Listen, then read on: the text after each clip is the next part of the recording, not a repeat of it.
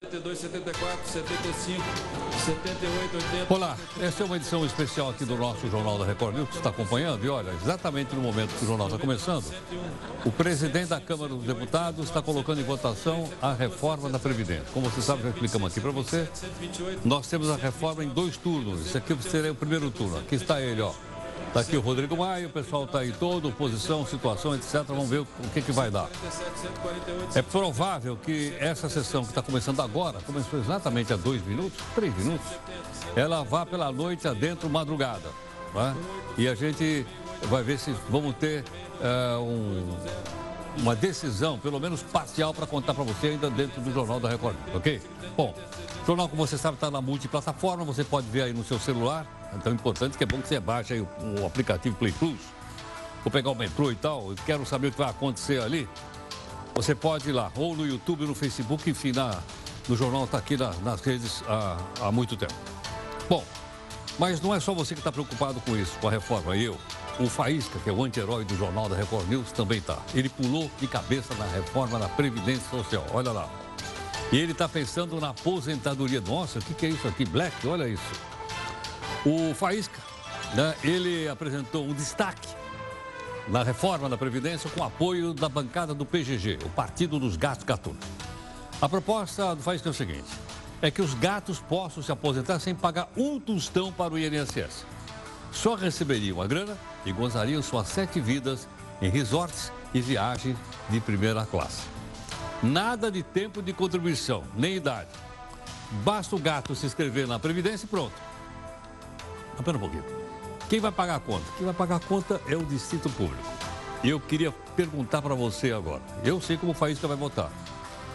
Você sabe como o seu deputado federal, que está ali, vai votar a reforma da Previdência ou não? Você conversou com ele? Você sabe se ele vai votar sim ou vai votar não?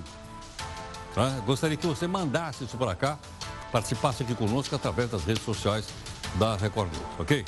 Bom, entre outros assuntos, a polícia de São Paulo já considera o seguinte: considera que o assassino do, do ator, lembra dele, do Rafael Miguel, fugiu do país. Esse cidadão aqui está sendo procurado, chama-se Paulo Cupertino e ele está desaparecido ainda.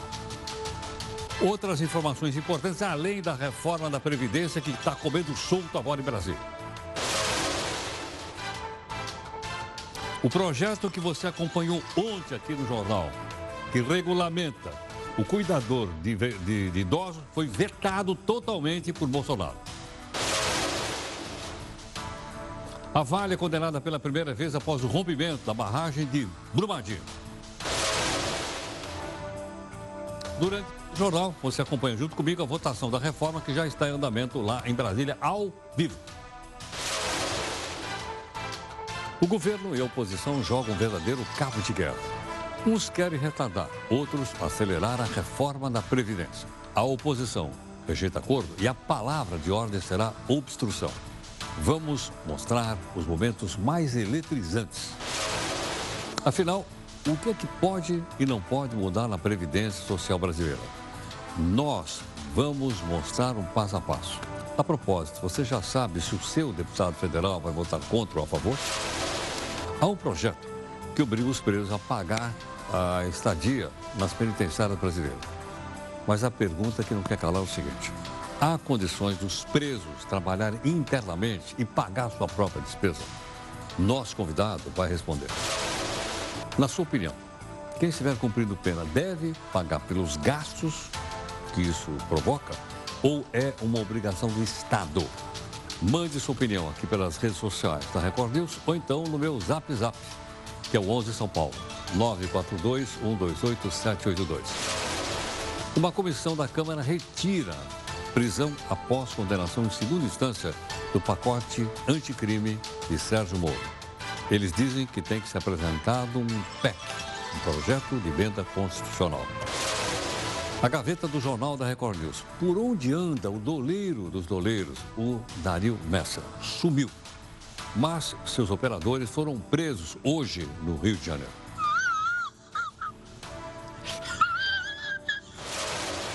O novo presidente do BNDES diz que vai abrir a caixa preta do banco em dois meses. Mas para o professor Guilherme Melo, a tal caixa preta não existe. Aquilo é uma caixa preta, ninguém sabe para onde vai o dinheiro, não sei o quê. Não é verdade. Existe, evidentemente, alguns dados que são sigilosos, né? A nossa imagem do dia é esta ave rara. Na verdade é que ela, coitada, está coberta com, com um tempero chamado de curry.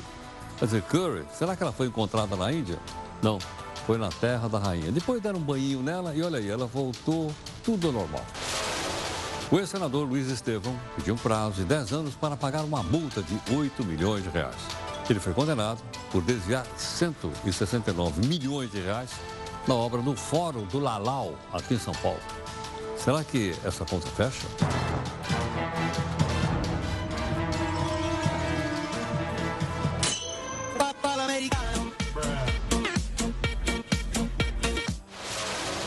A população de Hong Kong derruba uma lei que autorizava enviar pessoas para cumprir pena de prisão na China continental. O povo unido jamais será vencido.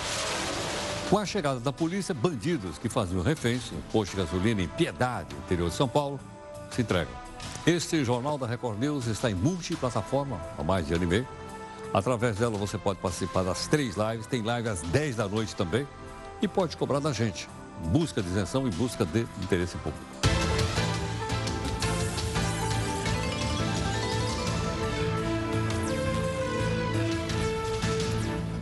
Todo dia tem live aqui no nosso portal do R7.com para a gente discutir a pauta do jornal. Hoje, uh, Júlia e eu, os demais estão né, de folga hoje. Para comunicar aqui com a gente, manda, usa a nossa hashtag, que é o JR News, né, que é mais fácil para a gente poder se encontrar. E o nosso desafio do dia é do Humberto Eco, diz assim, conhecer é cortar, é selecionar. No jargão jornalista quer dizer é editar. Está aqui o Humberto Eco. O dia que cair na sua mão o nome da Rosa, não deixa de ler, que é um belíssimo livro. Bom, os deputados estão nesse momento no plenário da Câmara. Vamos dar uma olhada lá, não, para discutir a reforma. Já começou, já falou a Gente, primeira. A Alice Portugal, é Deputado isso? Nelson. Barbudo, por favor, Felipe, ela falou agora há pouco. Obrigado. Foi o primeiro líder. Eu, tá. Contra o requerimento. Peraí, tem um cara de Senhor chapéu ali? Não. Senhoras e senhores agora, parlamentares. Vamos lá. Todos nós estamos desde fevereiro debatendo aqui Quer dizer, já está em discussão, é isso ou não? Dizer aqui que faltou Já tempo, começou a discussão.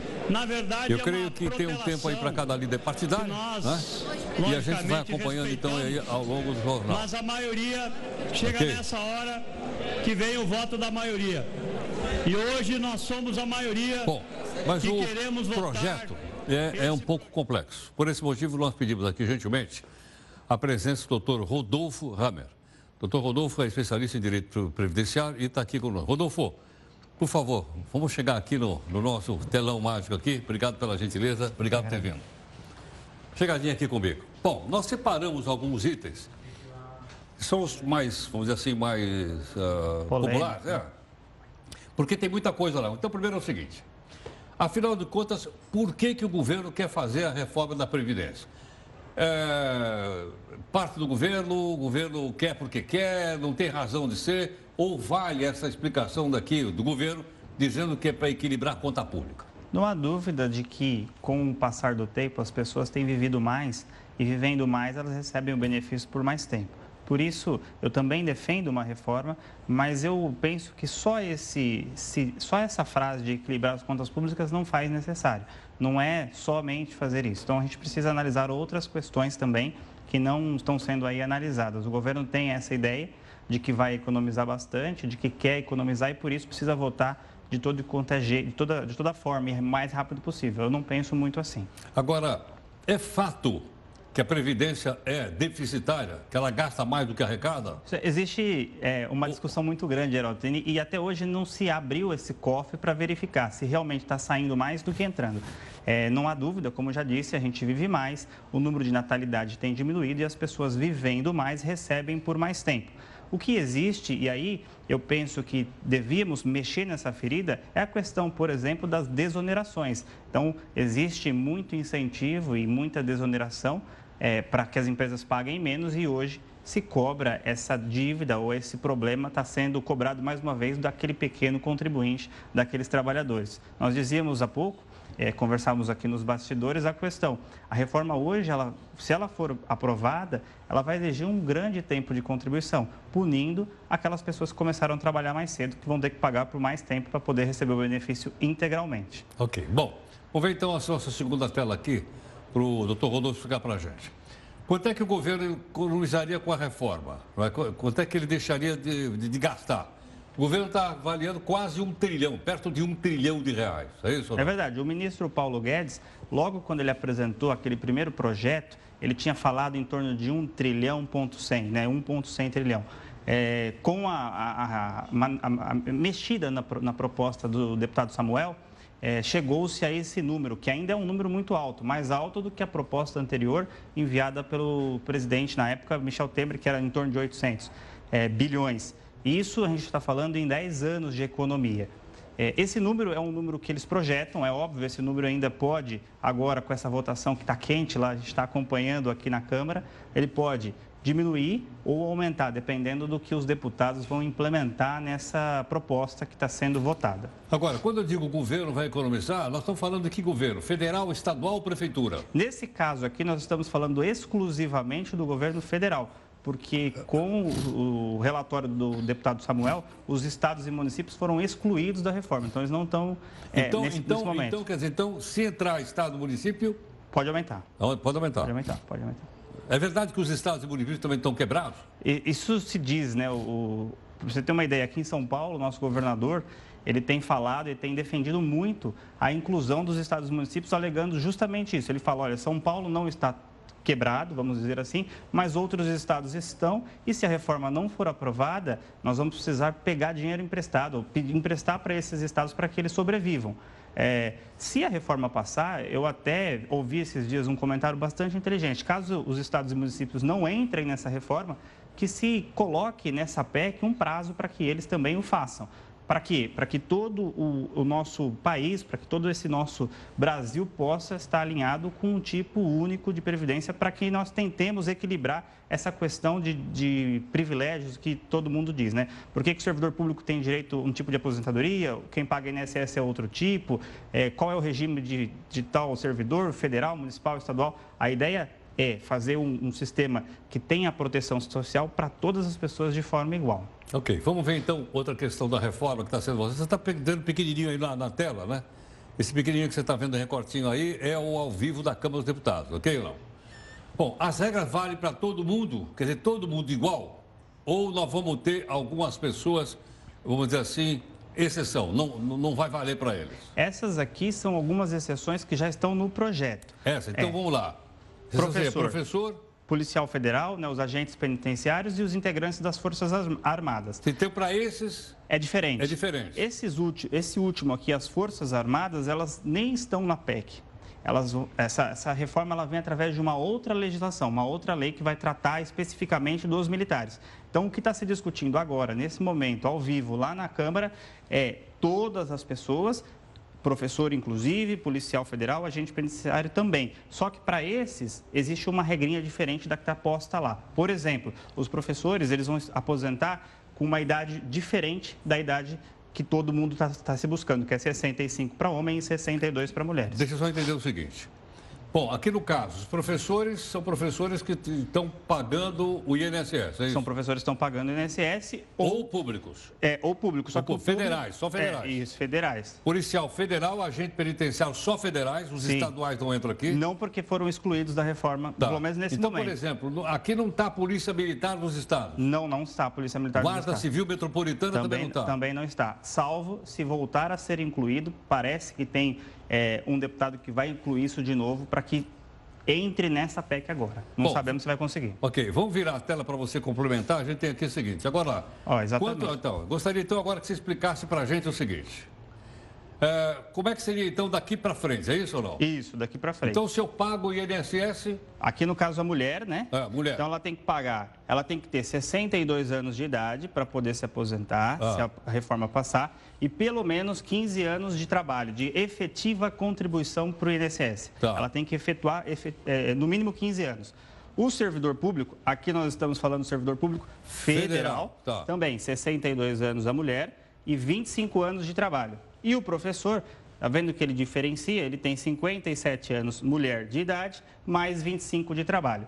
Antigamente, antigamente não, hoje, porque ainda não foi aprovado, Ah. aqui no caso do professor, só os 25, não tinha essa idade obrigatória. Agora, Agora vai tem. ter a idade. Tá, então qualquer. Então, se eu entrar, começar. é, Nós estamos falando daqui para frente. Sim, Então, eu entro no INSS, eu tenho que ter 62 anos e 15 de contribuição. a mulher, o homem mulher. vai vir aqui, homem. 65 anos de idade, mais 20 anos de contribuição, de trabalho. Servidor público a mesma coisa e o professor diminui aqui, vai para 60 mais 25.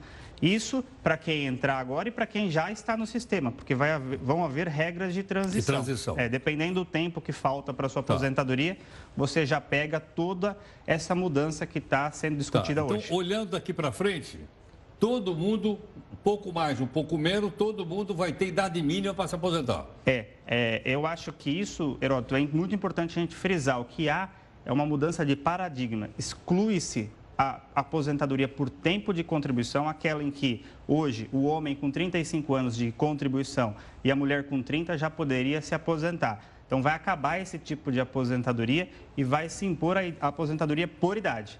Sim. Isso aqui são requisitos mínimos, né?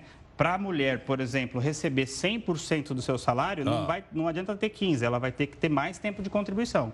Isso aí é o Porque- mínimo. tá, mas ela- aqui é o mínimo. É o mínimo, para ela ganhar lá. O quê? Um salário mínimo? É, não, na verdade não, ela vai depender do quanto ela contribui. Ah, então vai tá. ser 60% da média contributiva dela e vai aumentando até chegar a 100%. Tá. Para ela receber o 100% da média dela, tá? Tá. Não é, é da média que ela contribuiu durante os anos Ou de seja, vida. se ela tiver menos de 15 anos de trabalho, ela não recebe nada. Não consegue se aposentar. Não se aposenta. Não, não vai conseguir. Então, o servidor, a servidora pública com menos de 25 anos também não se aposenta. Também não. E aí vai ter que somar, tem que ter também 62 de idade, Sesse- 62, Tá. aqui 65, 65. Tá. Então, o professor tem que ter 25 de trabalho, Sim, professora 25 de trabalho. e a idade. Tá. E, antes, e hoje não precisa dessa idade. Então, o que está se impondo, o que está Ah. se colocando na PEC é a obrigatoriedade de ter a idade mínima para sua aposentadoria. Então, aqui nesse ranking que você está comentando, é, o, menor, o menor tempo de contribuição é a mulher professora que contribui no mínimo 15. É, não Os demais professora, é é, mulher aqui não é professora, aqui é comum, né? Então, Ah, é no, comum, mínimo, perdão, é, do 15, no mínimo 15. No mínimo 15. No mínimo 15. professora, é, professora 25. é 25. Mas olha que interessante. Ah. É, a, a- a proposta inicial do ministro Paulo Guedes, ela previa 20 anos para o homem e 20 anos para a mulher. Tá. E o deputado Samuel, ele falou, não, vamos, não ele, né, mas a comissão É. especial reduziu. Falou, não, Mas continua por que eles 15. reduziram para as mulheres? Porque eles alegam que a mulher, em regra, teria que se afastar por conta da, da maternidade, e aí ela tem alguns prejuízos e isso traria uma redução. Essa foi a justificativa dele. Hoje, é 15 anos no mínimo para todas as pessoas. Tá bom. Rodolfo, senta mais um instantinho aí. A gente pode voltar a conversar daqui um minutinho. Pode sim. Tá ok, obrigado. Bom, vamos olhar então o pessoal lá, né? Porque aí, é... quem é ele? É o Zaratini, não é não? Consulte o plenário para verificar se há um terço. Já teve até aqui no jornal. É o. Zaratini. Esse é o primeiro nome dele, da bancada do PT aqui em São Paulo. O deputado recorre ao plenário. Carlos Zaratini. Boa, obrigado. Vamos ver o que que eles estão resolvendo lá. Permita orientar. sua decisão. Vamos lá. É possível isso, presidente. Como vota? Só aumenta só um pouquinho para mim o retorno aqui no estúdio, que eu não estou vendo. Decisão da presidência. Só tem que fazer a mensagem, presidente. Como vota? Oi. É necessário contar, senhor presidente. de lá, é? Falou, Luizão. Questão ordem. Como voto PCdoB? Está diferindo. Senhor presidente. Como voto PCdoB? Questão de ordem, presidente. Nós temos um terço, senhor presidente. Como voto PCdoB? É o pedido de questão de ordem aqui. Questão de ordem, artigo 192. Com vossa tolerância. Tá. Acho que temos que ter um mínimo Aqui de está a deputada Portugal de novo, que já falou agora há pouquinho, que, ali, que é da oposição. Da oposição num microfone e a situação está no outro. Escute um minuto. Presidente, No dia 17 de abril Ih, o negócio vai de ficar feio, hein? 2017, eu, me dirigindo a Vossa Excelência, disse o seguinte: senhor presidente, o, nosso, o senhor, com a mesma alegação, que no encaminhamento poderia encerrar e não permitir a retirada de um requerimento. No artigo 192, anunciada uma Já votação. decidi isso, deputado. a votação não foi anunciada, presidente. Ela estava no processo de orientação. Aí o senhor diz: peço Oi. assessoria da mesa, que decidiu a meu favor, com vossa. Tá. Por enquanto, então, são requerimentos que, apresentados pela oposição, é isso? Vamos ter que retirar Tá. o requerimento durante o encaminhamento todas as vezes. E o requerimento foi retirado por Vossa Excelência. Eu peço, presidente, que Vossa Excelência retire o meu requerimento. Orientação do PDT. vez, presidente. Não, deputado, tá-. O seu já indeferimento. decidiu Peço em incorporar com o cantilho do 2017 Tempo de líder, o a PDT. questão Orientação do PSB. Ele vai cortar o microfone. PDT, pela liderança, tem preferência. Cortou o microfone. Vamos ver. E aí?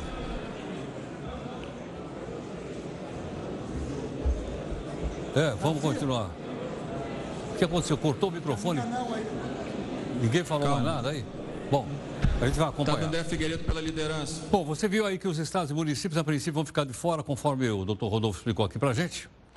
Cada governador e cada prefeito vai ter que lidar com o seu problema, ok? Alguns prefeitos terão mais trabalho que os outros, ok ou não? E nós vamos mostrar para você o seguinte, ele vai comentar já já. As cinco cidades que estão em apuros. Ou seja, as cinco cidades que estão com os piores prejuízos no sistema de aposentadoria municipal. Tem cidade que tem e tem cidade que não tem. Entre as que tem, dá uma olhadinha aqui como é que está a barra lá. E está fora da discussão ali, hein? Olha só, São Paulo tem 4,6 bilhões de déficit, o Rio de Janeiro tem 542 bilhões, Curitiba 489 milhões, Porto Alegre 464 e Belo Horizonte 290 milhões. Então quem tem o maior rombo é a Prefeitura de São Paulo com 4,6 bilhões. Está fazendo parte daquele, daquela discussão? Ainda não. Pode ser que sim, pode, no momento está fora. Você vai dizer, bom, então onde é que eles vão ter, onde é que esse pessoal vai ter que discutir? Na Câmara Municipal. Porque é, é- é Previdência mu- é, Municipal, então são os vereadores que vão ter que pegar essa batata quente e vão ter que mexer nisso. Detalhe, o ano que vem tem eleição para vereador e para prefeito. Não, não é? Por isso eles estavam querendo jogar no colo dos deputados federais. Deputados, não, nós não. Jogaram de novo no colo dos vereadores e dos estaduais. Vamos ver o que vai dar aí, ok? Bom, nós falamos aqui sobre a Previdência de São Paulo, ok ou não? Agora é o seguinte, é 4,6 de prejuízo, 4 bilhões,6. Dá uma olhada então aqui quanto a cidade arrecadou. Arreca- A cidade arrecadou 16 bi. Até agora, é isso não? É, até agora ela arre- arrecadou 16 bi, dos quais então 4,6 seria para pagar o déficit da Previdência Municipal. É, Ok, por enquanto é mais ou menos um quarto. Isso aqui vai crescer, mas um quarto, então, cada quatro reais que se paga de imposto em São Paulo até hoje, um vai para a Previdência Municipal, ok? Bom, o pessoal está falando lá, qualquer novidade eu te eu- a gente volta aqui. E vamos então para a nossa primeira live. Vou botar aqui o telefone para o pessoal, o nosso zap zap. Tá, tá aí, ó, zap zap então, para você participar conosco, ok? Vamos lá. Bom, você está acompanhando também ao vivo aqui no jornal a sessão da Câmara dos Deputados que começou três minutos para as nove horas da noite, três minutos do jornal. E agora os líderes então estão ocupando a tribuna para debater a reforma, que já está em discussão, já está, não está em votação ainda, discussão. Mais um líder aqui assumindo aqui a tribuna, está aqui o presidente, que é o Rodrigo Maia, como você sabe, e o pessoal todo aí. Vamos ver agora Estamos aqui fazendo o debate das o ideias. que, que ele está dizendo. Tem aqui parlamentares que entendem que essa é uma grande solução para o Brasil e tem outros parlamentares que não entendem dessa forma. Nós vamos fazer o debate esses dias aí, madrugada adentro, não tem problema nenhum com isso. Mas eu quero, presidente Rodrigo Maia, porque eu tenho um profundo respeito porque vejo um papel de grande equilíbrio que Vossa Excelência desempenha aqui nesse plenário. Tenho dito isso tanto a Vossa Excelência como publicamente, porque tenho visto, diante de um governo que demonstra uma incapacidade de qualquer diálogo com a sociedade brasileira, ainda mais com o Congresso Nacional, Vossa Excelência tem sido sempre um ponto de equilíbrio. Primeiro, que eu quero protestar aqui É o que a sessão Tadeu anterior foi Alencar, do encerrada PSDB? sem que a palavra fosse dada a essa PSB, liderança partido. do PSB Tá. Que, aliás, fechou questão contra a aprovação da reforma. É um- mais um partido que fechou questão, do PSB. e- parece que os terminou quatro ou cinco deputados lá que votar a favor já estão PSB seguindo. e do Se votar a favor, pudessem pimba, usar vão do tempo de ser liderança botados para fora do partido. Ok ou não? Fechou questão, fechou questão. Vamos lá. Bom, vamos ver o que vai dar. Bom, nós estamos então eh, tendo algumas coisinhas, highlights, né? Assim, tal, para a gente poder entender o que eles estão discutindo lá. Doutor Rodolfo Hammer, especialista em direito previdenciário, está aqui conosco. Rodolfo, queria pedir mais uma vez sua gentileza, né? Para a gente poder então comentar mais algumas coisas, vamos dizer, macro dessa reforma, porque tem muitas coisinhas menores lá, mais importantes, que aos pouquinhos a gente vai explicando. Bom, vamos ver então um outro.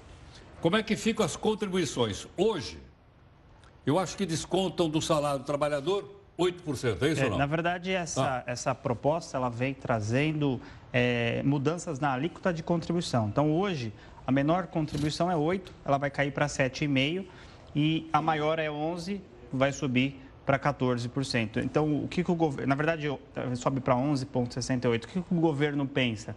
Ele, pelo menos essa é a ideia dele, ele fala assim, quem recebe mais, quem ganha mais, paga mais.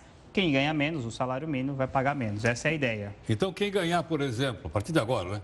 Se, pro- se aprovado, Se aprovado, quem ganhar Nessa- 6 mil reais, ele vai ter um desconto de 14%. nessa faixa de, de salário, ele vai ter essa porcentagem. Tá certo.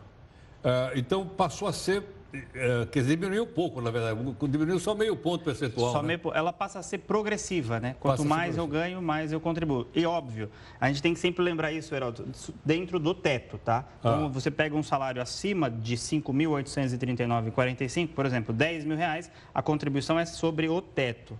Então, o teto previdenciário, ela não vai contribuir em cima, o que já é hoje. O que já é Mas hoje. é importante, então sempre... Porque se ganhar 10 mil reais, ele continua pagando 14 ou não? 14 mais sobre o teto, sobre os 5 mil e pouco. Não é sobre o. o Ah, não é sobre os 10 que não, ele ganha. É sobre o, sobre o que ele é, efetivamente contribui para o INSS. É sobre o teto previdenciário. Porque nós temos um mínimo, que é o salário mínimo, e temos um teto que hoje está em 5.839,45. Tá, então agora com a idade mínima, mais o tempo de contribuição, quanto é que ele pode aproximadamente ganhar quando ele aposentar? Porque ele, ele contribuiu esse período. Vai depender. O que, que vai acontecer? Ele vai ter que ter, no caso, vamos pensar num homem, né? Ah. Então, ele tem que ter 65 anos de idade e ele pode, a partir dos 20 anos de contribuição, já pedir aposentadoria. Só que naquele momento a aposentadoria não vai ser 100%. Ela vai ser de 60%. E ela vai aumentando 2% a cada ano até chegar a 100%, que vai dar em torno de 40 anos de pagamento. Então, hoje, a gente está falando em 35, aumentaria 5 anos. Só que a aposentadoria por tempo de contribuição deixa de existir. Ele tem que ter idade. Obrigatoriamente, ele vai ter que ter 65 anos de idade. Isso retarda a aposen- a aposentadoria para muitas pessoas. E é por isso que se, se prevê aquela economia. Então, as pessoas que já, po- já poderiam Se eh, se aposentar. aposentar, não, não hoje, porque já tem direito adquirido, mas vamos por Tá. daqui a 4, 5 anos e tem pouca idade, tem se- 60 que anos, o homem vai ter que pagar por mais 5 anos até fazer 65. Até fazer 65. Que vai dar, em média, 65 anos de idade e 40 anos de contribuição. Ok. Bom, agora vamos olhar então para os servidores públicos federais. Federais. Estaduais e municipais estão fora disso aqui. Por enquanto, sim. Como o salário lá é mais alto, então você vai também ter a, a, a, a alíquota escalonada, começando Ah. em 7,5% indo até 22%. Peraí, tem gente que recebe 39 mil reais? Tem gente que recebe 39 mil reais no serviço público, sim. Tem? Tem, tem. Que é o teto Mas é o hoje. presidente da República? É, não, é os ministros do Supremo, é o teto, ministro do é, Supremo. hoje é o teto do, do, do servidor, do servidor público, está aqui na faixa de 39 mil reais. Tá bem. Tá bem, tá bem, tá bem. 39 eles estão reclamando. Hoje Ah. tem uma reclamação muito grande, é, é, porque eles falam assim, ó, vamos pagar 20 de previdência, 19 de previdência, Ah. 22 de previdência, mas tem imposto de renda, então a gente vai receber, vai estar dando para o governo quase metade do nosso salário. Isso eu ouvi recentemente de uma, de uma servidora pública falando exatamente isso. Olha, fica meio que complexo, né? A gente, tá- além de pagar a previdência agora, aumentar a nossa alíquota, aí nós vamos ter que ainda pagar imposto de renda, então vai dar, se você somar 19 com 27,5 dá quase 40% aí, né? De, de, de, Só- de- dá 40 e poucos por cento de, de, de imposto que está sendo retirado para mas também mas é, mas é 39 mil reais, é, né? o salário é alto, salário é Quem está ganhando mais está pagando mais, é isso? ou pagando mais. É por isso que é, é, porque aqui, ó, o servidor que ganhar um salário mínimo, vai pagar 7,5. O servidor federal que ganha um salário mínimo, será eu que acho tem que algum? não tem. Acho eu que acho não que tem. Ah, não Aqui tem. ele coloca só para título, talvez, de. Eu não, eu não conheço nenhum servidor público federal Que ganha um ganha um salário. salário mínimo. Geralmente é mais. Vamos pensar que dois mil reais, três mil reais é nessa faixa que eu acho que é Aí ele vai começa contribuir com 12. com 12. Bom, e, e ela é escalonada. Você vê quanto mais ele ganha, mais. Mas vai subindo É, aqui. exatamente. Agora eu pergunto, e aí? Quanto tempo de serviço esse cidadão tem que ter? O servidor público vai ter que ter aquele, aquela idade, né? Ah. E 25 anos, pelo menos, de, de, de serviço público, no mínimo. No mínimo, No mínimo. no mínimo 25. É, para o INSS vai ser 15 para a mulher e 20 para o homem. E no servidor público, no mínimo, 25 anos de serviço público. Tá bom. Vamos ver então ah, outra, outra questão para o doutor Rodolfo. Bom, eh, eu já passei por várias. não, por vários momentos da minha vida para calcular quanto é que é a sua aposentadoria. Me lembro uma vez, você não era nascido, você se aposentava e era a média dos últimos 36 salários. Já ouviu falar nisso? Sim, tinha isso. Antigamente era assim. Isso antes de 1998, que foi aquela emenda velho. constitucional, é, a emenda constitucional número 20 de 98. Ela trouxe uma mudança. A mudança é, é, que veio hoje, como funciona hoje? São é a média dos 80% maiores salários de contribuição de julho de 1994 até a efetiva aposentadoria. Então, imaginemos que eu vou me aposentar hoje. Nós estamos no mês 7 de 2019. Então, eu vou considerar os meus salários de 7 de 94 até 7 de, noven... de 2019.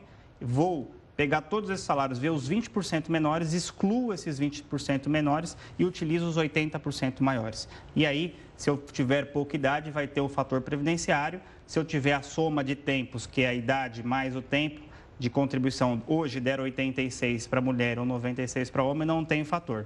Com a proposta aprovada, é, quer-se utilizar a média de todos os salários do, do trabalhador, do primeiro, primeiro dia, dia, que ele pagou. até o último, que é a aposentadoria. Então, Agora, eles têm esses dados lá? tem. Hoje, Antigamente não tinha, hein? Antigamente era mais complexo, mais difícil até de acessar, tinha menos informática no fun- É verdade. é, menos informática. Hoje, onde que você verifica isso? No próprio INSS.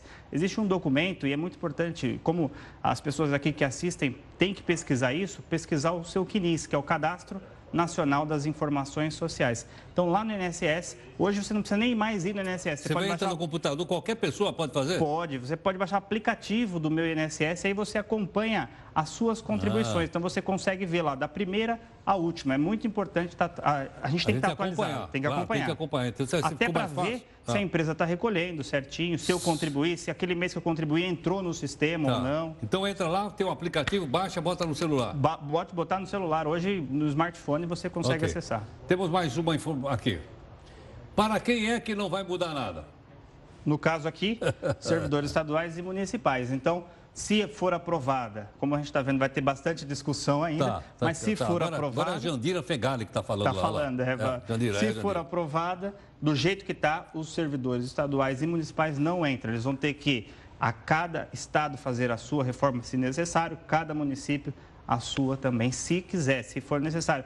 Porque nessa proposta também não existe um prazo. Olha, estados e municípios, façam a reforma ou mostrem alguma coisa daqui X anos. Não tem nada disso. Vai, Fica vai ser Deus uma dor dará. de cabeça para o governador, os deputados estaduais, e aqui para o prefeito e para os suas Vereadores. excelências vereadores. Exatamente. Vai Bom, cair. deixa eu te mostrar mais um caminhozinho aqui. Felipe, pode mostrar um caminhozinho aqui?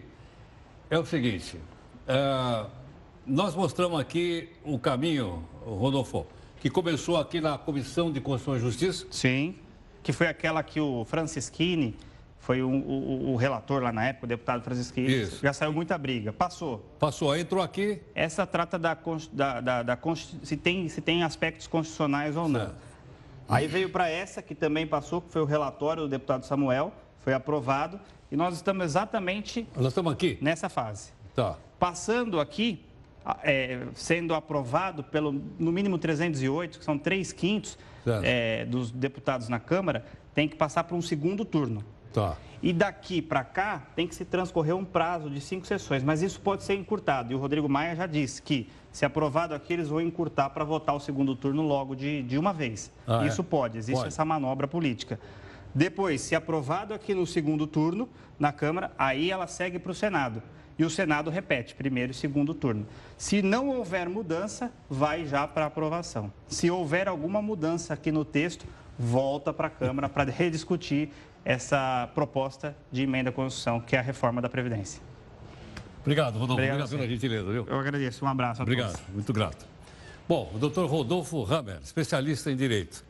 Vamos voltar então para ver o que, que a deputada Jandira Fegali está dizendo. Ela tá, também está com a. precisamos ter o direito, Está aqui com Todas o bancadas dizendo têm que ter o reforma. direito Não, olha lá. de levantar com calma e profundidade os seus debates. Nós não vamos aceitar tratoramento, nem da mesa, nem de nenhum líder, nem de nenhum outro partido Não, que então, não queira permitir o debate claro e concreto da oposição. Tá. Não aceitamos de fato violência, deputado Rodrigo Maia. A deputada Alice Portugal, quando apresentou o seu requerimento, ainda não estava em votação, tinha o direito de retirá-lo. Isso não foi permitido. Continua lá o debate. sabia- né? A gente vai aqui para a segunda live do jornal. A gente vai ter um entrevistado daqui a pouquinho para falar para a gente sobre a- um projeto lá que estava no Senado, em que o preso vai ter que pagar a estadia. E você participa conosco. Nosso zap zap está aí, ó, para você né, participar sempre no jornal. Vamos lá.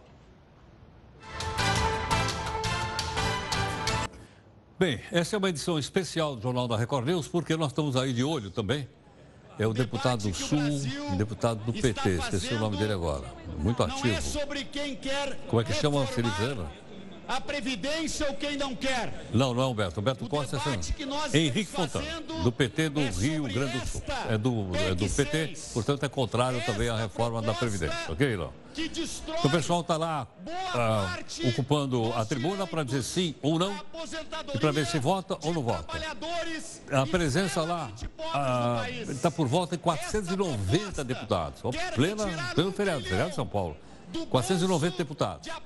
Precisa ter 308 para aprovar ou não. O número total é 513. Será que alguns vão faltar? Não sei. Vai, vai ter o painel e depois a gente vai ficar sabendo, né? Se o deputado da gente faltou lá ou não. Se faltou, a gente vai, ô meu, como assim? Você faltou lá? Bom, hoje o presidente Bolsonaro vetou integralmente o projeto que a gente explicou para você aqui, que regulamenta a profissão de cuidador de idosos. Foi explicado ontem no jornal. Ele alegou o seguinte, que ao criar uma profissão de cuidador, o projeto restringe o livre exercício profissional. Ontem, o nosso convidado, que é o presidente da associação, o Jorge Roberto Silva Prats, né, fez uma, deu uma declaração aqui no jornal diferente. Muitas pessoas que estão desempregadas, inclusive até de nível superior, têm migrado para o trabalho de cuidador de idosos. E a importância desse trabalho também se percebe para aquelas mulheres que naturalmente estariam fora do mercado de trabalho. Porque normalmente quem procura hoje a profissão são mulheres com escolaridade até o segundo grau, o ensino médio. Elas têm em média 40, 45 anos e estariam aí fora do mercado ou talvez atuando em áreas que ganhariam menos como cuidador. Então, a, a, profissão do cuidador regulamentada traz mais valorização, reconhecido já era, mas mais valorização e eu tenho certeza que a, agora a tendência é só crescer. Bom, o presidente vetou. Aí você vai dizer, mas e aí? O veto volta para o Congresso. O Congresso pode derrubar o veto do presidente? Pode. Não é fácil, mas se o Congresso, que é a Câmara e o Senado junto, pode se juntar e derrubar o veto do presidente sobre a questão, então, do cuidador, ok? Já na Câmara, a comissão que cuida do pacote anticrime, que foi apresentado pelo ministro Moro, decidiu retirar de lá a proposta de prisão após condenação em segunda instância. Foi tirado. De acordo com a maioria, o tema deveria ser tratado por PEC, proposta de emenda constitucional e não projeto de lei. Por esse motivo, ele foi retirado. O tema ainda vai ser debatido em outras comissões até chegar no plenário. Também isso pode voltar, né? pode mudar. O Senado decidiu agora à tarde devolver para a comissão para reavaliar um texto do projeto de lei que obriga o preso a ressarcir, a devolver ao Estado suas despesas feitas no sistema prisional. Esse pagamento pode ser feito com recurso próprio dele, tiver grana, ou com trabalho lá na penitenciária. Bom, gentilmente aqui conosco está o coronel José Vicente da Silva Filho, especialista em segurança pública, não é? Tem sempre nos atendido aqui. Coronel José Vicente, obrigado mais uma vez pela gentileza. Boa noite, Heroto. Coronel, a pergunta que não quer calar é o seguinte: tem condições os atuais, as atuais penitenciárias brasileiras, para o pessoal, se quiser trabalhar lá dentro? Tem a menor condição, né, Heroto?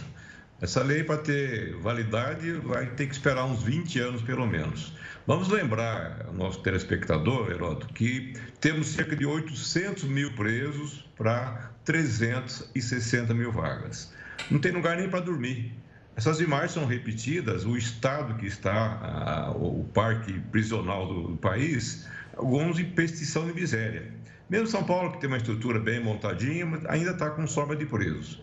São raros as unidades prisionais, São Paulo tem cerca de 30% mais ou menos, que tem alguma condição de trabalho para que o preso possa produzir, se quiser, alguma coisa e, e aí, pelo projeto de lei, poderia pagar aproximadamente um quarto do que ele recebe para manutenção da, da, do seu aprisionamento. Um preso custa hoje, Geraldo, em torno de 3 mil reais por mês, 100 reais por dia. É uma diária de um hotel duas estrelas. E esse custo nunca vai conseguir. O fato é que, para que a gente tenha condições do preso pagar pela sua manutenção, será necessário que o Estado brasileiro invista, pelo menos em criar 200 boas vagas prisionais, com estrutura industrial, estrutura de trabalho. Essas 200 vagas custariam por baixo uns 10 bilhões de reais. Então, é um, um, uma sinuca de bico que está o governo, que está o projeto de lei e principalmente os presos. Eles estão sem condições de, sequer de dormir na estrutura prisional do país hoje, muito menos trabalhar. Coronel Zé Vicente, isso, isso, é isso é praticado em outros países do mundo? Já existe outros países do mundo onde, onde ele é obrigado a, pagar pela estadia? Não existe? É uma invenção nossa? Como é que é isso? Ah, isso existe em alguns locais, Oroto mas é muito precário, porque o preso raramente, a não ser países ditatoriais, como você mencionou, que o preso é obrigado a, a, a, a trabalhar. Em alguns estados americanos, eles também têm alguma obrigação de trabalhar, que a legislação lá é local, é, trabalhar em estradas, etc. Mas não é uma prática tão comum assim. O fato é que eu visitei três presídios na Inglaterra, com boas estruturas de trabalho, mas há uma, uma dura realidade, Heroto. Imagina na Inglaterra, os presos têm péssimas condições de, como mão de obra e trabalho. Não estão acostumados a produzir, a ter qualidade de trabalho, a entrar na hora certa, a sair na hora certa, ter uma disciplina de trabalho com seus companheiros. É necessário conferir ao término do trabalho todas as ferramentas, num quadro de ferramentas, para evitar que alguma coisa acabe indo para a cela. Esses presos mal conseguem montar uma cadeira de roda ou então fabricar bola, né, que é a imagem que a gente sempre tem de preso trabalhando. E, naturalmente, ninguém quer essa bola feita por preso, porque é geralmente de má qualidade. Se na Inglaterra a mão de obra é de má qualidade, imagina aqui no Brasil, né, Rodo? Tá. É uma coisa realmente incrível. Agora, é, quando a gente pensa em trabalhar, é trabalhar internamente, né? É, o trabalho precisa ser interno para a maioria dos presos. Nós temos um, um regime de progressão de pena, o regime semiaberto, em que o preso trabalha durante o dia fora e retorna ao presídio à noite. Essa é uma condição que ele tem melhores condições de trabalhar. Mas é muito difícil também para o preso encontrar condições de trabalho. As pessoas normais, comuns, já estão com uma dificuldade, 13 milhões de desempregados, você imagina quem vai querer receber um preso durante o dia para trabalhar e voltar à noite sabendo que ele é um condenado por ter cometido um crime. Pode nem ter sido violento, mas é um problema, a sociedade ainda vê. É, é compreensível até, embora a gente entenda que deva se apostar na, na reinserção social do preso, mas esse é um, é um grande problema. Nós estamos ainda sofrendo, ou vamos sofrer por muito tempo, a dificuldade de termos aí uma precária política prisional para o país. Quando nós falamos uma política prisional, significa ter uma lei adequada para conter todas as demandas da construção de presídios, da administração dos presos, do treinamento do preso, da preparação do preso para retornar à sociedade, assistência às famílias. É todo um conjunto de, de, de demandas e o Brasil vem se omitindo nisso. Mesmo o Fundo Penitenciário Nacional, que ele é feito a partir de retirada de recursos das loterias, em torno de 250 milhões por ano, é, sistematicamente o governo segura esses 250 milhões, que poderia estar acudindo esses pobres diabos que a gente está vendo na, na, aí na, na tela, podia estar acudindo essas pessoas com assistência social, assistência médica, assistência jurídica, assistência às famílias, melhor condição de trabalho para os funcionários. E, no entanto, esse dinheiro é feito para pagar aí a, o, o juros da dívida do governo, fazer o, o superávit primário. Chegamos a ter, mesmo pleno governo socialista ou social do Lula, da Dilma, quase 6 bilhões, ou seja, 20 anos quase de, de dinheiro que foram recolhidos. Nós não temos, portanto, perspectiva, mesmo com o novo governo, e que isso possa ser melhorado. Nós ainda temos muito a avançar, temos alguns privilégios, como a, a Bolsa Reclusão, recentemente foi reformado para não dar o dinheiro para o preso, sim para os familiares. Nós temos visita íntima, que foi inventada aqui no Brasil, que só tem aqui no Brasil, que eu saiba. Temos alguns desses privilégios inúteis, quando na verdade os presos precisam de um lugar para, saudável para dormir, pelo menos. Coronel, muito obrigado mais uma vez pela gentileza. Boa noite. Boa noite, um abraço, Geraldo. Muito obrigado. Bom, aí está, Coronel José Vicente Filho, especialista em segurança pública. Estou entendendo, então o negócio vai ficar. É muito difícil colocar. Eu vou usar um palavrão. É inexequível, pelo que eu estou entendendo. Olha lá. E entre tantas coisas interessantes que o Coronel falou, não sabia, fomos nós que inventamos visita íntima. Em outros países do mundo não tem visita íntima. Foi uma invenção brasileira. É visita íntima. Interessante, né? Bom, foi preso um cidadão suspeito de ser operador financeiro do Dario Messi. Lembra o Dario? Ele está sumido. Ele aí é o rei dos doleiros. O Messi está foragido desde 2018. Hoje eu ouvi dizer que ele está escondido em Israel. Ele levava grana para um esquema criminoso, liderado por quem? Pelo Sérgio Cabral. A família do Messi fez uma delação premiada, prometeu devolver a grana, sabe de quantos? Prometeram? 370 milhões de reais. Os procuradores do Ministério Público Federal do Rio de Janeiro afirmaram hoje que a multa de cerca de 270 milhões vai ser implicada, aplicada a um outro empresário chamado Dan Wolf Messer, que é filho do doleiro. E essa é a maior da operação Lava Jato para pessoa física. Olha a quantidade de grana por aí. Bom, rapidamente, vamos ver então. Voltar então aqui para o vivo. Na Câmara dos Deputados, agora é o deputado Ivan Valente. Já esteve aqui, do PSOL de São Paulo. E a Luciana Jimenez. É contra também. Para eles dizerem que quem ganha mais vai pagar mais, quem ganha menos vai pagar menos. Pagos para mentir para o povo, para popularizar a reforma. Essa é uma grande mentira. Olha, pelo que nós estamos vendo ao vivo aqui, só a oposição está falando. Por quê? Eu acho que há uma estratégia lá. Se a situação for falar também, vai se arrastar muito. Então, a impressão que eu estou tendo, não sei se isso aí vai se confirmar ou não, você pode acompanhar, é de que a oposição está falando e a situação está quieta lá, esperando todo mundo falar da oposição, pimba para o Rodrigo colocar lá para votar. Vamos ver se isso vai acontecer. Vamos para a nossa live aí. Não esqueça nunca de anotar o nosso 11 São Paulo aqui, que é o nosso Zap Zap. Bom, hoje é uma edição especial porque nós estamos de olho aqui na, na reforma da Previdência. Só a oposição está falando até agora, que parece uma estratégia. Vamos ouvir a líder do PT, presidente do PT, deputada Gleisi Hoffmann. precisam dar e dos dividendos também. Ao invés disso, quer economizar em cima do povo pobre brasileiro, quer economizar em cima da viúva, do trabalhador assalariado, quer tirar recursos daqueles que mais precisam. Essa casa tem sido pródiga com os ricos e tem sido cruel com os pobres desse país. O PT está em obstrução, senhor presidente. Bom, a sessão continua. Só para você ter uma ideia, esse microfone que ela usou é o chamado microfone de aparte. Normalmente as lideranças estão ocupando ou esse plenário aqui, esse púlpito aqui da esquerda, a tribuna, o púlpito, né? Ou aqui. Então, sendo. Agora não está mais o Rodrigo Maia no comando. Passou então para o Marcos Pereira, que é aqui de São Paulo também, é isso? Senhor presidente, PSC. PRB aqui de São Paulo. PSC. Ele que está comandando os trabalhos agora lá. Presidente, Vamos lá, mais um líder deve estar usando a palavra agora. vontade de perguntar aqui Vamos ver. o seguinte. O Palocci, o Palocci, quanto foi O Tony de Paula, do sabe? BNDES para os amigos do PT? Palocci vai responder. Partido Social Cristão do Rio de Janeiro. seja a metade do que nós queremos economizar na reforma da Previdência. Essa turma é muito canalha. Porque eles são capazes de país e depois ficar contra a reforma da Previdência. Para de roubar o país. Deixa o país avançar. Hipócritas. PSC orienta não.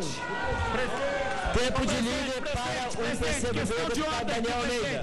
Presidente, questão de ordem, presidente. Artigo 17, presidente. Só um minutinho. Nós não vamos suportar neste plenário que alguém chame alguém de canalha. Aqui é plenário para debater projetos, ideias, posições diferentes for o caso, mas ninguém vai agredir ninguém com impropérios chamando alguém de canalha. Eu exijo que se retire dos anais da Câmara esta palavra que foi usada aqui. Vossa Excelência está correto, está autorizado a retirar dos anais da Câmara. Senhor presidente, cidadania. É, deputado Daniel Almeida, tempo de líder. Senhor presidente, senhoras deputadas, senhores deputados, é uma pena que o deputado Rodrigo Maio, presidente da Câmara, saiu da condução dos trabalhos, porque eu queria aqui cobrar dele a postura que ele assumiu perante esta casa quando foi eleito três vezes que seria guardião do regimento. E tem sido assim, tem sido a postura dele. No caso específico deste encaminhamento, ele não se comportou desta maneira. Bom, você fica com a imagem ao vivo aí da Câmara dos Deputados. Né? E a gente encerra então a nossa edição hoje de uma maneira diferente, porque obviamente é um jornal diferente. Vamos acompanhar lá. Deputada Alice Portugal tem absoluta procedência. No dia 11 de abril de 2017, às 17 horas e 11 minutos, o senhor Rodrigo Maia, presidindo aqui os trabalhos, diante de uma questão de ordem igual, fez a seguinte formulação: estava no processo de orientação, não anunciei a matéria. Pode retirar o requerimento.